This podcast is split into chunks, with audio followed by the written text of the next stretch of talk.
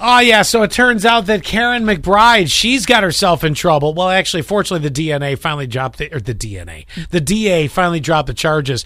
But apparently, not returning a VHS from 1999 is a felony. And it was Sabrina, the classic Sabrina the Teenage Witch. Yes, the I OG. told you, I told you that it is never a good movie I guess you're right. because a text from 0673, I still have three ninjas on VHS. Oh My, yeah, my dad rented for me back in 1994. Yep.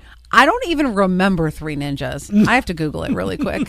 Hang on a second. Sure. I bet you it has like Jonathan Taylor Thomas in it. Or Oh, I bet something. you it did. I think it did. Uh, I never returned Breaking Two uh, or Breaking Two, Electric Boogaloo. It's mine forever. They say. I've never even heard of that. Me neither. That's another one. Three You're right. Nation- It, it never is like Batman Beyond or anything like that. I, I don't even think um no.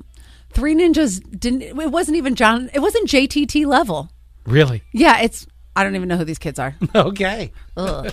Any other Three ones? ninjas. They were as mysterious as actors as they were as ninjas. Yeah, Nobody no- knew who they were. if you have a red box or even a VHS that you never returned, what is it? 844 44 keyword sass. I also love that my cousin let me and uh, my cousins let me and the wife borrow like 40 DVDs when we didn't have cable in our apartment when we first moved in 5 years ago. Still have them. I'm pretty sure that's not going to be a felony because it's family. Right, right, exactly. But when when you And then- find out that that VHS that you rented in '99, they're coming to get you. Jeez. when it's Austin Powers 8.